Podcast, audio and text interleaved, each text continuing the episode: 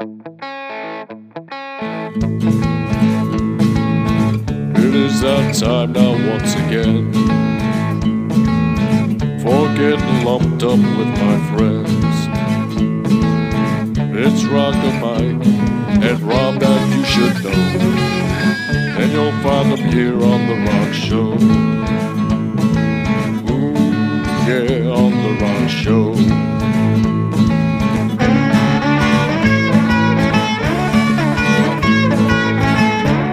again, people, welcome to another exciting episode of The Rock Show. This is episode 110, and we are talking about the world famous New York Doll and the making of Too Much Too Soon. And Rocker Mike, he knows one thing, he knows a lot. He knows everything about the New York Doll. He's almost like a New York Doll expert. He is a New York Doll expert. and um, Mike, let's talk about this album that it didn't go anywhere, but it was pretty good. Well, it, it, it didn't sell a lot, but it's a, it's another one of these bands and albums that everybody bought and started a band right after they listened to it. Yeah, it definitely Okay, is. you know- it, it was very influential uh album. But you know what it is? It was an album that pretty much it was like a I call it like an industry album. It was mostly people in the industry that bought it and listened and then made a bar. Uh, I mean a band. Well, I mean, they got Shadow Morton to produce it, which was a big deal. Yeah, Okay, uh, probably the only other person that would have been bigger would have been Phil Spector. yeah, Okay, you know, I mean, he, the Dolls, always loved the girl groups, the Ronettes, the Shangri Las, stuff like that. And Shadow Morton was involved with the Shangri Las. He was known for producing their big hits. So, you know, it, it seems like like I don't know, like like some people say the production on this album is not that good. I don't agree with that at all, man. I think it's great. I think it sounds great. I don't know. How do you feel about it? I thought it was a pretty decent album. It was also a short album because it only ran like thirty six, uh, almost like thirty seven minutes long. And all the but all the songs like the the A side was a lot better than the B side. I can tell you that.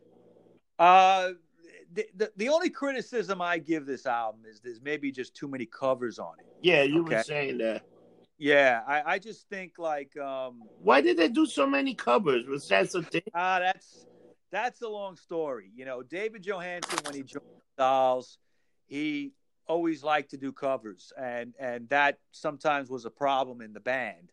Uh, but uh, the covers that they do are are you know at least kind of obscure enough that you don't really think about them as covers, but they are. There okay?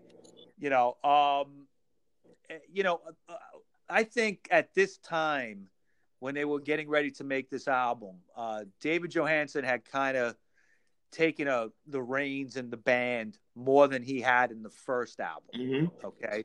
And i think it's because basically thunders and and and nolan were were getting deeper into heroin. Arthur kane was was a bad alcoholic. Uh there was always a lot of infighting in the band and the directions that the band was going to go was always a, a, fight. Um i guess somebody kind of had to grab the reins a little bit but uh, you could this to me always seemed more like a David Johansen album than really uh, like the Dolls' first album. Now, I'm not saying that in a bad way. I I, I think they're both great, okay, uh, but I like them both for different reasons. Um, the first album is classic. Uh, if anything, the production could have been a little bit better. But I actually like the production on this album a lot. And if, if any criticism was around back then, it was really mostly about the production. Very mixed, very mixed. Some people loved it, some people didn't. But, um, you know, this album came out in May of 74. Uh, they had worked on it all the early part of 74. And it was recorded at the famous A&R studios in New York City. And like I said, it was produced by Shadow Morton, who they actually got out of retirement to make this album. What do you think of that? That's pretty. That's pretty impressive. And you know what? He talks about the recording. He said that the recording, like they were recording almost like fucking um, like almost 24, 26 hours each day. How the hell do you record for twenty six hours? You know, the the way that Shadow Morton worked with a band, okay, and he, you know, he did work with the Shangri La's. That was a girl group. Yeah. But it was also like he worked with Vanilla Fudge and a few other bands before he went into a semi-retirement. He actually started racing cars for a while before That's he a- came. That's Yeah, yeah. And he and he was known. I think he lived on Long Island, and he was he was known to be like a big drinker in a lot of the bars on Long Island. He was known as like a barfly, and uh, you know all that. But but he was excited to work with the Dolls. Okay, you know, um, Johansen and uh, their manager Marty Thau were big on him. In fact, Shadow Morton was thought of uh, to be brought in on the first album, but they ended up settling in on Todd Rundgren, okay, uh, who I always felt was not really a good fit, though it's a great album because the songs are so strong. Yeah. Okay. But, um, you know, I kind of overlook a little bit of the muddier production of that album. Uh, you know, it, Johnny Thunders was always on record saying that with the two Dolls albums, you don't hear enough drums. And that was his biggest complaint. And it's kind of true, even with the Too Much Too Soon. There's not a lot of drums. Couple of tracks, but just not not throughout the whole record. Like Showdown has a great drumming in it because there's that whole part where he's like, you know, give me one, boom, boom, give me two, boom, boom, boom. You know, he does like that whole thing. And uh but if it, you know the the production of the two Dolls albums in the 70s, I don't think they either producer really got their sound down perfectly. You know, that was always a problem because live they were amazing. Yeah, live they It were definitely good. Yeah, they were raw.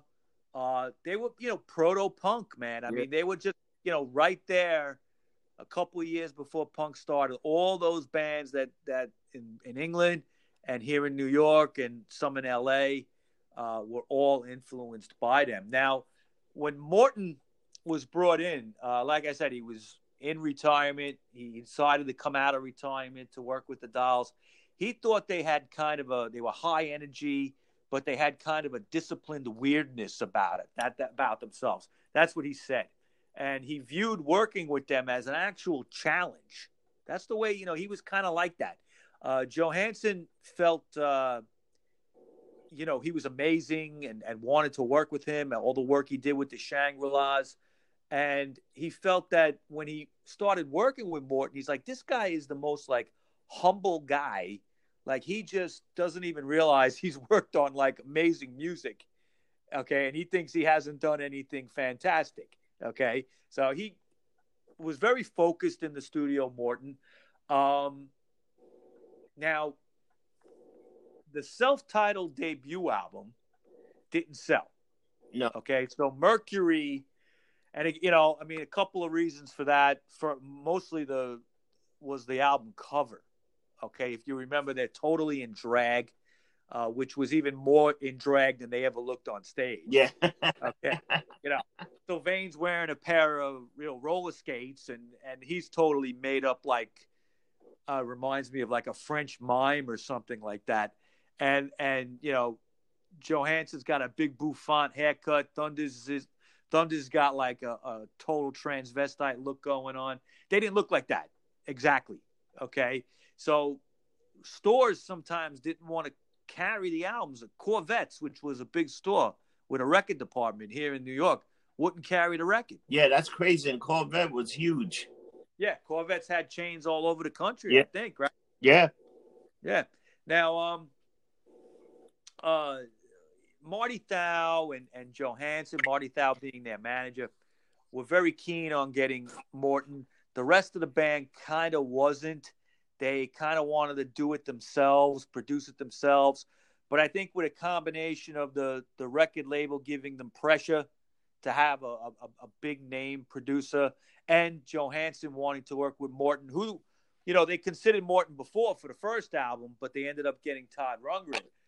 They just all kind of gave in and said, "Okay, we'll get we'll get Shadow Morton. He wants to work with us anyway." But Mike, they Um, needed a producer, you know, they needed a producer anyway. So why why why them imagine them producing this album themselves? Oh my god. it would have been a disaster. Probably would have been, probably, It would have been a train wreck. probably probably would have been. So it was best that they had a big name to kind of be at the wheel, you know. Yeah. Yeah, but um, in the studio, Shadow Morton had a very loose kind of attitude, a very loose setting.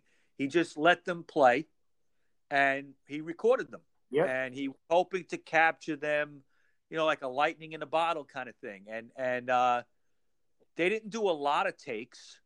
Okay, it was a lot of jamming, a lot of, uh, you know, Johansen was one that didn't like to do a lot of takes in the studio Yeah. which sometimes was a problem in the band.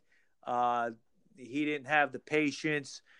Um, all I could say is, if you know, it depends who you ask. You know, some of them said that he only cared about his own vocals. He didn't give a shit about anybody else. So if anybody else wanted another take on their guitar or bass or drums, he was like, no, you know. But I don't know. I'm not going to answer for that. There was a lot of egos in that band. Now, um, Sylvain Sylvain kind of saw a problem right off the bat. Okay, there were two tracks that they recorded demos for that were not used on the album. A song called Teenage News, which he wrote, and a song called Too Much Too Soon, which he also wrote. Now, that would be the title track for the album, but uh, um, Shadow Morton decided to not use those two songs. And when Sylvain Sylvain confronted Shadow about it, he basically told him, I only listen to Thunders and Johansen when it comes to this. So Sylvain was annoyed about that. Yeah. Okay. He, he was pissed. Yeah, he was pissed. Now, Too Much Too Soon is a song that would come out later uh, in Johnny Thunder's solo career. He had a acoustic album in the 80s called Hurt Me, and it's on there. Uh, he used to do it live when he did his acoustic sets back in the day. Uh, Sylvain Sylvain would do Teenage News in his solo career. So those songs had life eventually. It just took a few years. Um, the tracks on Too Much Too Soon that were used were mostly leftovers from the first album, okay? And then they added a couple of new ones and then some covers. Early band demos included versions of Babylon, Who Are the Mystery Girls, It's Too Late, and Human Being. Now, those four songs I think are probably the strongest songs on the album. You could probably add Puss in Boots maybe as a fifth, but those four songs, especially Human Being. Um, do you recall? I know you're a big Guns N' Roses fan, Rob. Do you recall the spaghetti incident? They covered Human Being. Yeah, that was a great. That spaghetti is was a great album. Yeah, it actually was, uh, especially for a covers album. But I always thought it was cool that they picked a doll song. It was kind of appropriate. And Mike, let me ask you a question because I see um, so in this um in this whole album, right? They um, so uh David Johansen, uh, Johnny Thunder, they wrote a few of the songs. Oh yeah. Now, now the way it worked usually is Johansen wrote a lot of the lyrics. Okay. Okay, that's usually was the the pattern that they followed. Um, and then it was a group effort. You know, Thunders wrote a lot of music. Uh, one track that that he wrote specifically for himself is called Chatterbox. Okay, and that is probably got to be my favorite track on the album or close to it. Uh, it's an amazing song. It's the first time that uh, it, he was recorded on lead vocals ever. Okay, um, it was really he, uh, it's just like a searing guitar ripping track. Uh, one of the best versions of it that I've ever heard was when they performed it live on the Don Kirshner show. Wow. Okay. And you could look that up on YouTube, just Chatterbox, New York Dolls, Don Kirshner, 1974, I believe. Um, and it's just amazing. I mean, he has like, you look at him, I mean, he's like, I always describe Thunders as Keith Richards on steroids. His hair, you know, his hair is teased out. He's got a black leather jacket on with a skull and crossbones on the back. Nobody looked like that in 74. Nah, he was unique Okay. looking. Yeah, definitely. You know, big platform shoes. Okay. I mean, just badass. Okay. Nothing, you know, it's funny. Like the first album with that cover, uh, they all look like transvestites, and they really didn't dress like that. Uh, Thunders never went for the whole tranny kind of thing. He wore makeup, but it was done in a. I mean, these guys got laid. These guys got chicks. There was, I mean, people thought they were gay, but they were like so far from that. Yeah. It's like, was definitely not true. Okay. So Chatterbox was written specifically for the album, and uh, he would eventually kind of rework that song Yeah. on his 1978 solo album "So Alone," and he retitled it "Leave Me Alone." But it's the same music with like some different lyrics. But I just think Chatterbox itself from the second album is is the best. You know. Now, when the album came out in May of '74, uh, to promote it, they released a double A side single of "Stranded in the Jungle," with the B side being "Who Are the Mystery Girls." Not really a B side. Both sides were meant to be a single, depending on you. You know, we've talked about double Yeah. A sides before, how they work. Um, that was supposed to help promote the band. "Stranded in the Jungle." Uh, was a track that was originally done by a 50s doo-wop band called the Cadets. Okay. there it is. What do you got? Yeah. Chatterbox going? love it, love it, love it. We gotta find we gotta find a way to play music on our shows. We gotta get yeah, to the shadow box. I was, I was, uh, I, I was, uh, I was looking at it before because I was listening to the album. Um, you know the the the, the you know that um that puss in the puss the boots. Uh, um, in Boots? Seville. I think I think Johansen wrote the words. Seville probably did the lyrics, right? Sylvain, I think, had a lot to do with that song. Um, but again, I think a lot of the lyrics probably went to Yeah, I think Johansen because that's a pretty damn good song too.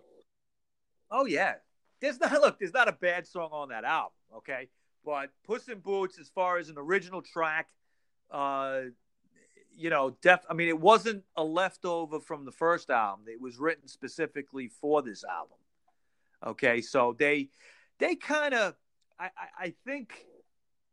Throw a little criticism out there. I, I, I think that what happens with bands is they have such a strong first album and when they go into the studio to record a second album they they kind of fall short because they don't know how to write anything again okay and the fact that they had so many you know four really good strong tracks left over from the first album i think really helped this album Yeah, you know what I mean? And and I think that you know if there's any criticism of this album, there's just there's too many covers on it. I think there's about four. Uh, I always I never have a problem with bands covering songs, but if it's me, I kind of say no more than two. You should have. Hey, what was the lineup for uh, for this for this album? Yeah, band members? Okay, it was sa- same as the first. You had David Yep. Johansen on Mhm. vocals. You had Johnny Thunders on Yep. lead guitar. You had Sylvain Sylvain on uh, rhythm guitar. Uh, you had Arthur Kane on bass, and then you had the great Jerry Nolan Yep. on drums. that that's that, that Same yeah, as the first album. exactly. Yeah, Yep. that's the that's the exactly the lineup. You know, Yep, that's the classic lineup.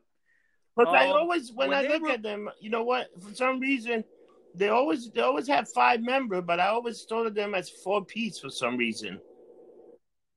I think everybody forgets Arthur Kane.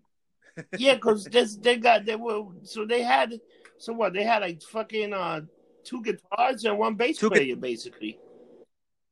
Yeah, I mean that's a you know it's a typical. The Stones were the same, you know, and and so many. Yeah, but the Stone that. the Stone only okay? is four members, ain't it? No. No, you got you got yes, Mick, Mick Jagger, Jagger. Keith- Keith Richards, back. Well, you had Brian Jones originally on guitar and Keith Richards. Yeah. That's three. Yeah, Bill, Bill Wyman on bass and then Charlie Watts Yeah. on drums. Now they were always a five piece. The Stones. They always had that that two that that two guitar. Yeah, that attack. two guitar thing. Like I think they would have done fine with a four piece. Serious? I think they didn't. Who, I the even think the Stones? Stones because the sound was so powerful. Don't you think so? Um, Like, But the no, I, it's. I mean, that's an interesting question. I, I, I never thought of that. I, I, I don't think the Stones would have been the Stones if they didn't have two guitars. No, especially in that middle period when they had Mick Taylor when they were doing Exile Yeah. on Main Street and Sticky Fingers. Nah, I, I, I don't think you could have had at least maybe in the studio you could have I done think in something. the studio you know, they could have easily, they probably could have had one guy play the thing and then just put it in. Well, well, I mean, the, the studio is the studio. I mean, Keith, Keith Richards would play bass on Yeah. songs. Okay, so it, it's not that's different, but that live attack, uh, uh, the Dolls wouldn't have been the Dolls without Sylvain and Thunders. You you got to have that two guitar bouncing off each other kind of thing. If you know what, if you were a musician, I think you'd get it. I get, I guess so, but I always thought, you know what? Yeah. Look at like, look at Motorhead. It was a three, a three piece band, and they were louder than anybody else. Well, you're right, but Mo, but Lemmy also sang and played bass Yeah, at the that's same true. time. too. They, they, they, they, they, you know, that's an exception, okay, to the rule. I think Motorhead is is just, I, I, you know, Motorhead broke all the all the fucking molds. You know what I mean?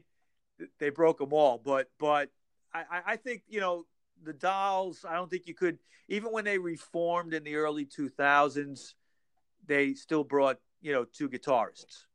It just it goes with their music. I guess so. I guess that's because Yeah. even Guns N' Roses had that weird two guitar thing. A lot of bands were going with that five piece membership for a while. Yeah, and I, you know, Aeros, Aerosmith, Yeah. right? Yeah. So I mean, it, it's like, you know, I think I think you can't beat that. I think that to me, you know, like the Beatles were different because McCartney sang and Yeah. played bass. Okay, so they were four, but they still had two Yeah. guitarists. You know Okay, what it is? so you- Sometimes those bands have fucking um, five members, and people still look at stage and only see four. Yeah, I mean, forget. it's- it's true. That's I, I swear to God. No, I know what you mean. There's, all you know, sometimes the bass player is kind of forgotten about, you know, but what are you going to do? That's the bass player Yeah, they curse, get you shit know? on. Like, no one, remem- no one They remembers. The, on. yeah, no one remembers the bass players. but anyway, getting back to um, the album is uh, "Stranded in the Jungle" was the first single with "Who Are the Mystery Girls" on the back. Who Are the Mystery Girls was an original, but Stranded in the Jungle was originally done by the Cadets. They were they were Yeah. 50s doo-wop band. And they used to play that song live and it was very raw the way they would do it. And when they got into the studio, Shadow Morton gave it a really good like you know, production, a real slick production sound, and they were really trying to have a hit single with that. That that's the impression, okay? Uh, but it wasn't to be. This this record didn't even chart. Okay, now in July the they they tried charted, but again. very soon. It got, I think it reached like 167. No, well, uh, the al- the album itself would get to about that. I'm talking Oh, about the singles. singles. Single These didn't single oh. much. Yeah. So they tried they tried again in July, a couple months later, and they released there's gonna be a showdown and Puss in Boots as a single.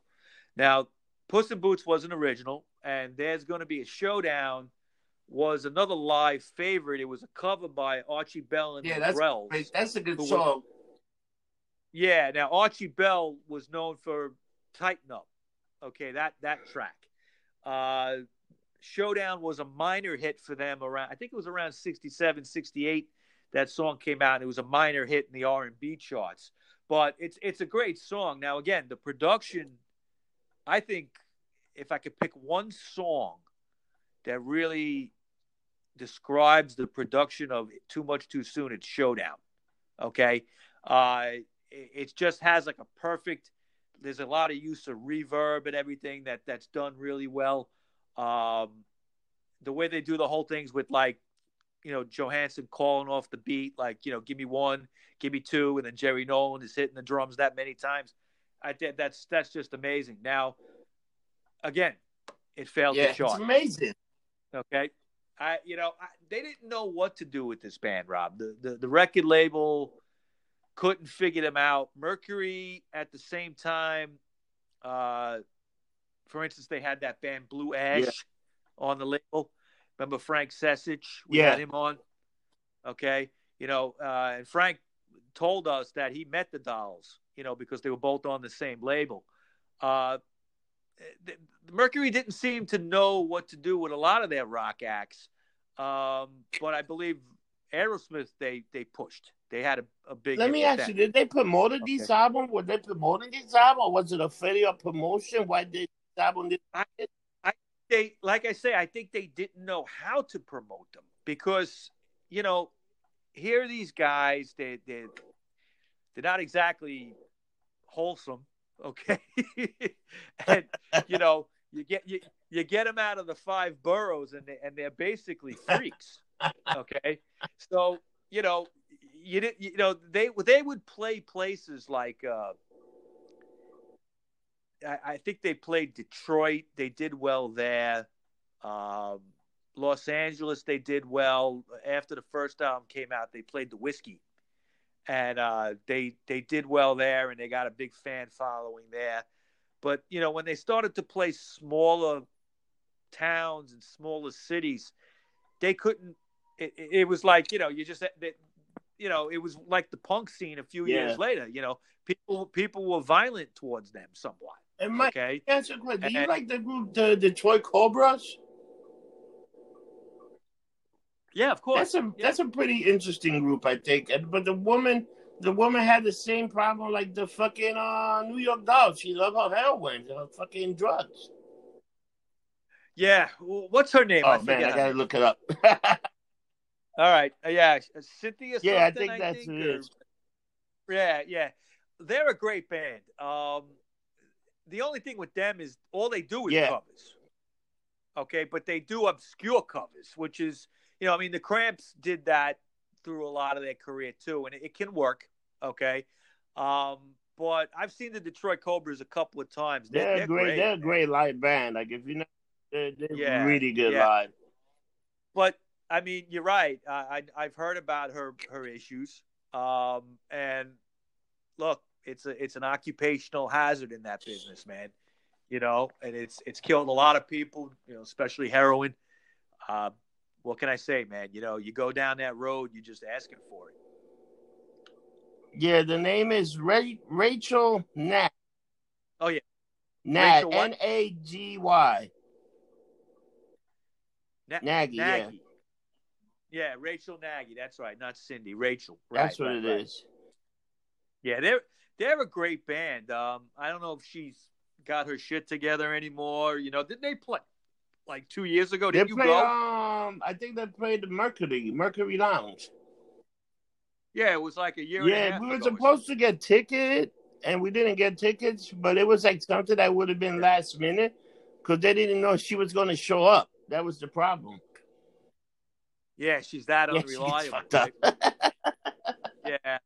Well, I mean, it was the same with Thunders through the '80s. You know, when you went to a, a Johnny Thunders show, and you do usually didn't buy tickets. Usually, it was like in a you know a club, and you just walked in and paid the the cover charge.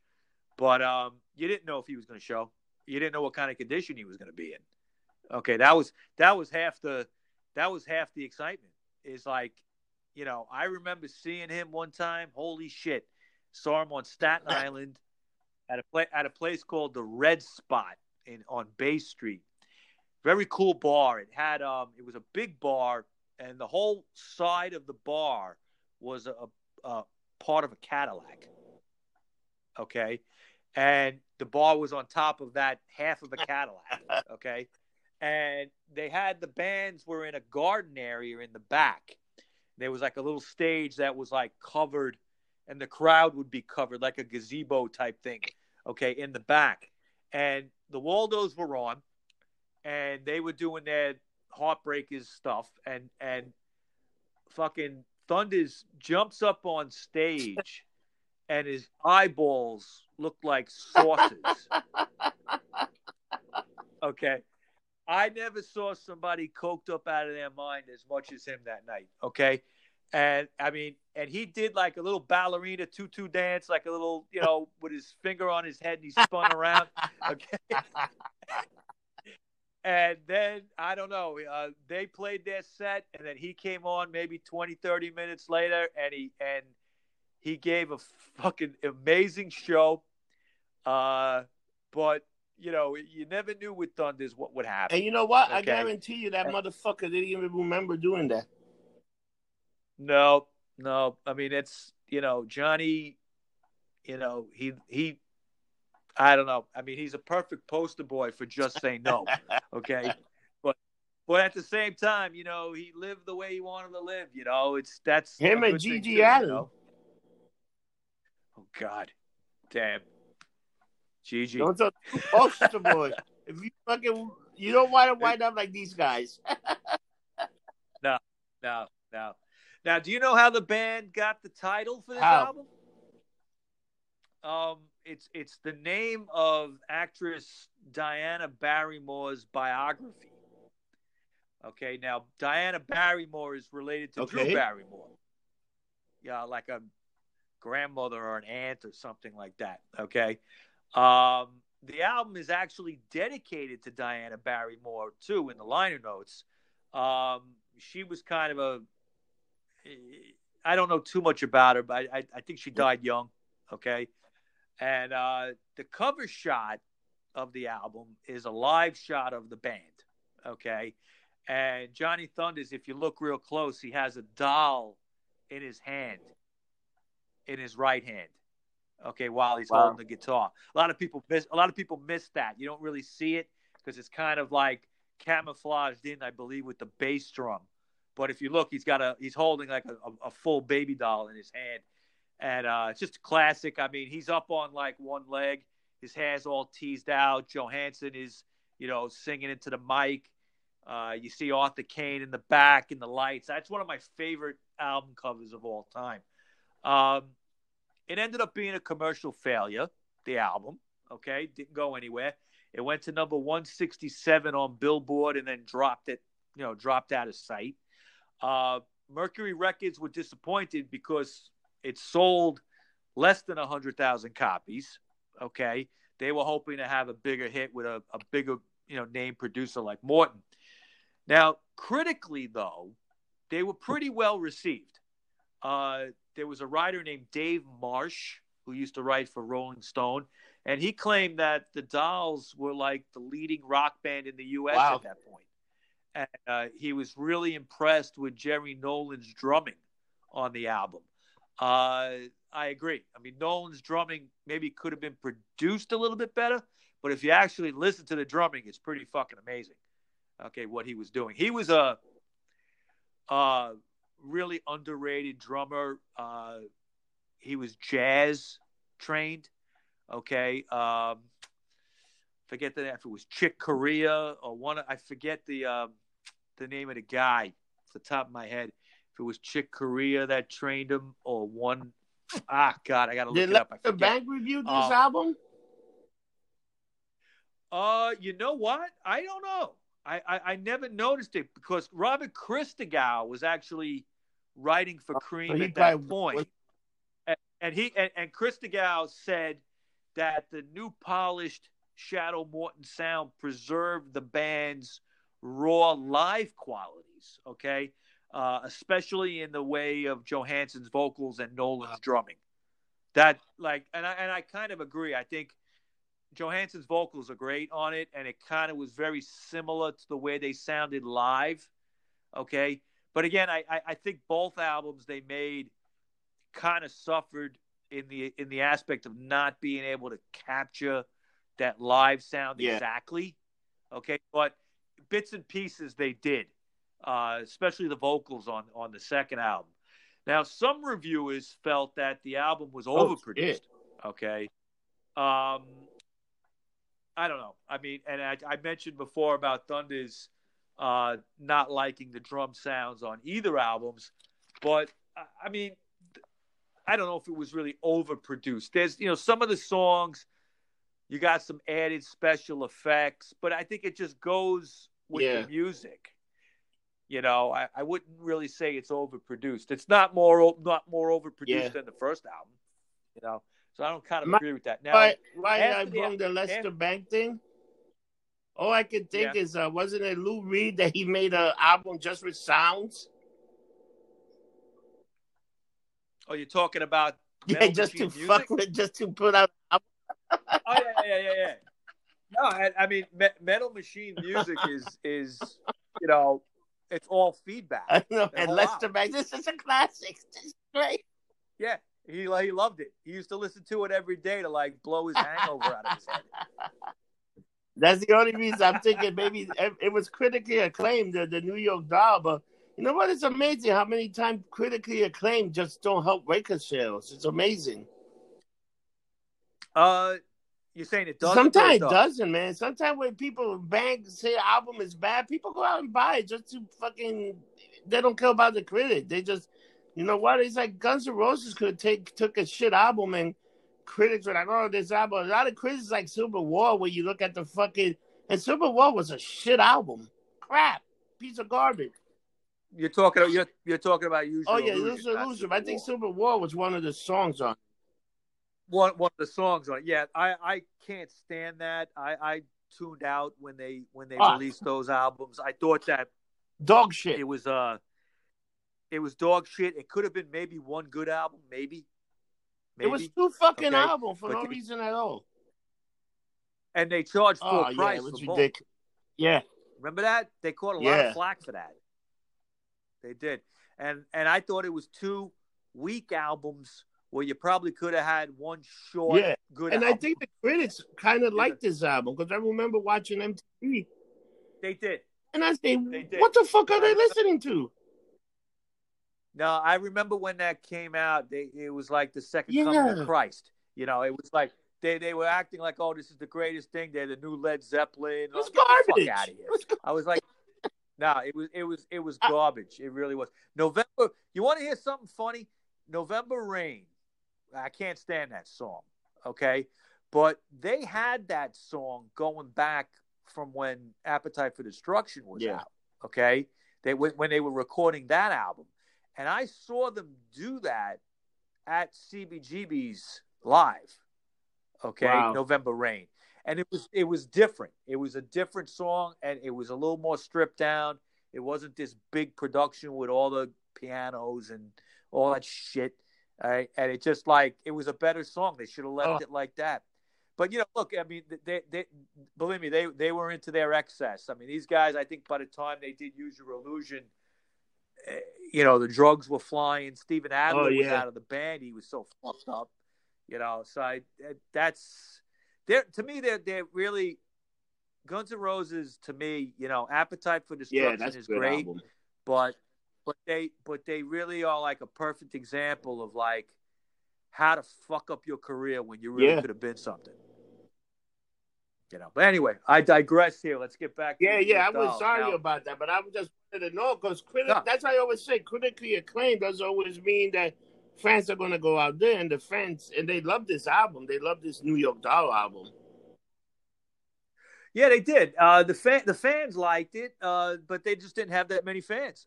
you know, it wasn't Yeah. like it was going to be a million platinum seller. Um, th- what would happen is when the album came out, they they in July uh, came out in May, but by July they went to Europe to promote it, and uh, they performed at something called the Buxton Festival in the UK, uh, a place called uh, the Rock Prom Festival in London. Uh, they they had a lot of success. Now, at those shows in '74, you had in the audience members of the Sex Pistols before they were the Sex Pistols. Steve Jones was there. Uh, also, Mick Jones Yep. from the Clash was a big New York Dolls fan. Um, they another band that he loved was was Mott the Hoople. Okay, we're Yeah, gonna do a a, show good- on you them. saw those guys live. Yeah, I did when they came back uh, two years ago. That was that was amazing. Yeah, we're good. We're gonna do a whole show on the Hoople in a couple of months. We got that lined up. Um, basically, after they did the the European tour, um, they went back and they did their second full U.S. tour. Okay, and that only lasted a few months. but problems related to uh, Arthur Kane's alcohol abuse and Jerry and Johnny's increasing heroin abuse made made the tour Yeah. really difficult. Okay, there were a lot of canceled dates, a lot of conflicts with the band. Um, you know, by mid '75, after a brief management period by Malcolm McLaren, who went on to produce uh, to manage the Sex Pistols, um, he actually dressed them up. He changed their image. He dressed them up in red patent leather and made them play in front of a Soviet flag on stage.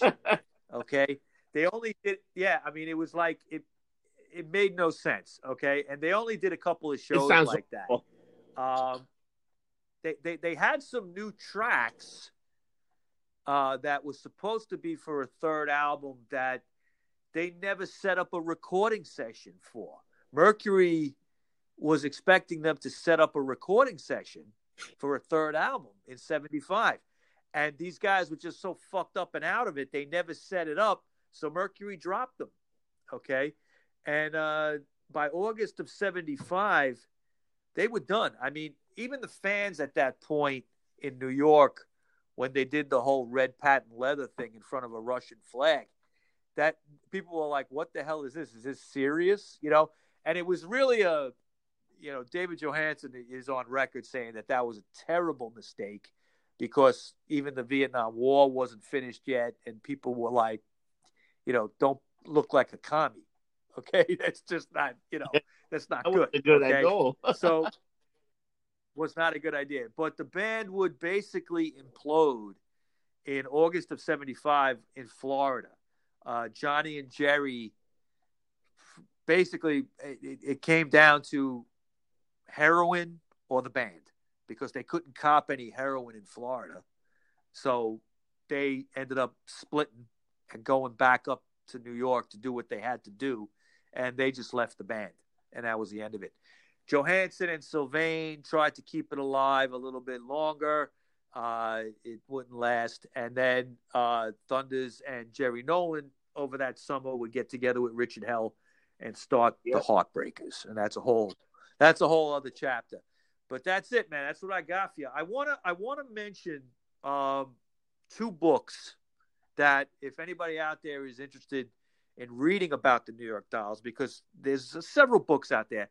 But my two favorites are um, one called Trash, The Complete New York Dolls, and it's written by rock journalist Kris Needs and author Dick Porter. Uh, Dick Porter wrote a very good book about the Cramps as well, and I think he wrote something about the Ramones. But uh, Trash, The Complete New York Dolls is one book you should read, and another one called New York Dolls Too Much Too Soon, written by our friend Nina Yeah. Antonia, who we who we interviewed a She couple of months great. ago. Uh, yeah, she was great, and uh, those two books, if you're interested in you know the, the history of the band, uh, that those two really kind of kind of cover. And you know it what? You can probably well. get those two books on Amazon. And you Uh, can yes, you also can. get them now. Yes, you know you what? I think Audible, that Audible uh, thing that you can listen to the book, but somebody read. I think they got some of those books now too. Maybe I'm not sure if Nina did the audio. That'd if it's great. not I'd hard, they, they've that. been paying other people to do it. So it's Yeah. like a it's, it's like a thing now. A lot of those books got now. You, Oh yeah. No, no, I've I've I've got several audio books. I, I you know sometimes I like that if I'm going on a long trip, you know, in the car or something. I got my But, copy uh, of the Bible with uh, Morgan Freeman reading this. We're fantastic. I I could top that. I got the the New Testament with Johnny Cash.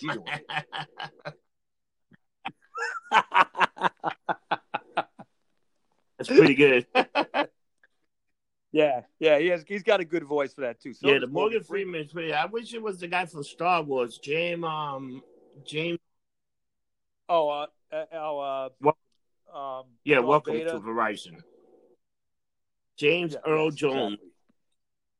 James Earl Jones. He just Yeah. turned ninety. You know, he turned ninety. He also had like blood pressure. He's diabetic. God, Well, you can't kill him. He's.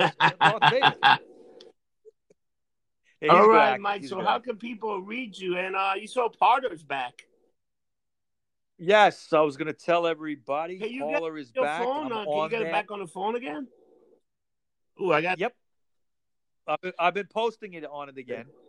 Um, Parler, I'm under Rocker Mike. I'm also on MeWe under Mark, uh, Rocker Mike. I'm on CloutHub under Rocker Mike. And of course, Facebook under Michael Baker and also the Rock Show podcast group page. Check that out. That's where we talk about and all these great bands. We post everything. And every day I've got tons of music I put up uh, in between fixing phone lines. I'm always Hey, can I something. tell you something? I put up the Zappa one, and uh, somebody on Twitter from Zappa group liked it. Like the Zappa um Twitter account. They like. Yeah, I'm, I'm I, I I I was part of that when I was on Twitter, but I'm still Yeah, they li- they they liked it. So it's like somebody from Zappa's camp liked it because it's like his Twitter account.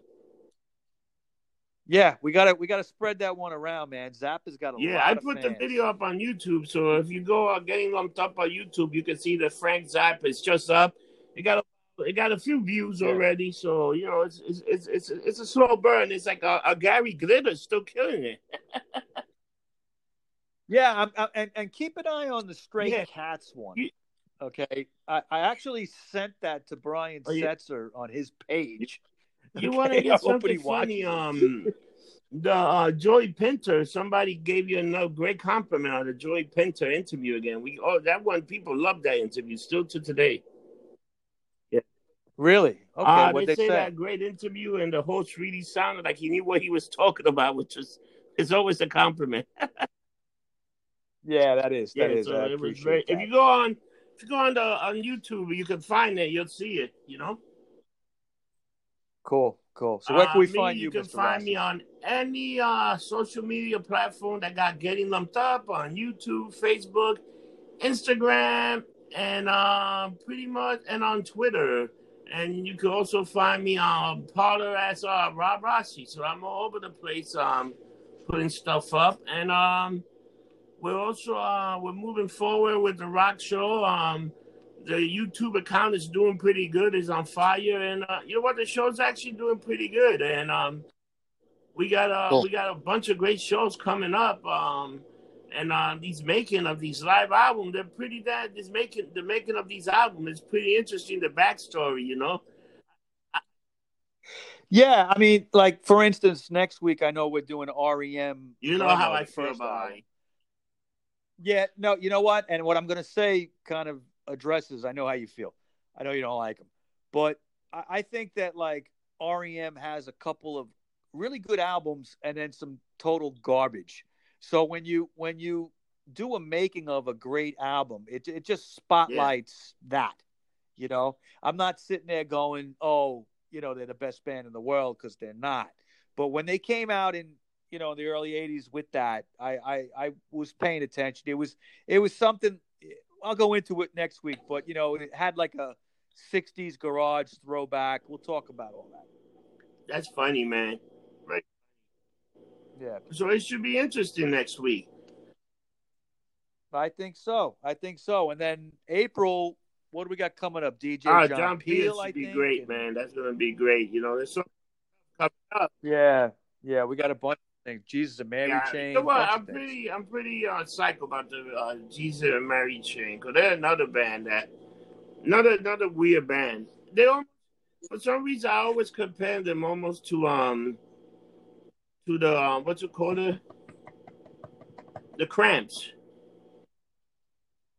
Well, that's funny you say that because I I've seen the Jesus and Mary Chain live, and they always cover "New Kind of Kick" by the Cramps. Yeah, it's it's it's funny. Like I for some reason it's They they're definitely influenced. yeah by they're like they're just like that weird fucking band that, but they're good. You know, they're really good.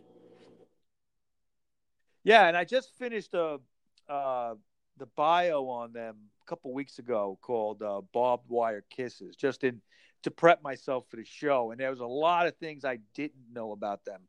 Definitely, definitely some some stuff I'm going to shed light on on that. That Sounds show's gonna be a good. good one. So, everybody out there, All right. to the millions of people that are listening or not listening, remember, don't get drunk. We'll see you next week.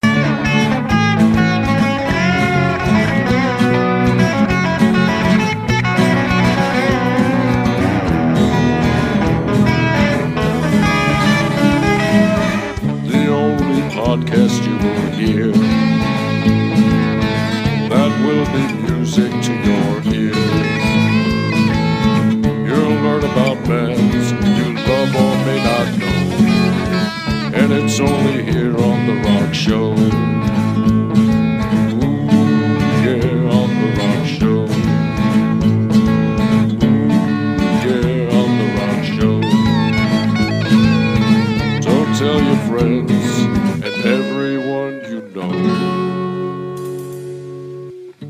get lumped up on the rock show.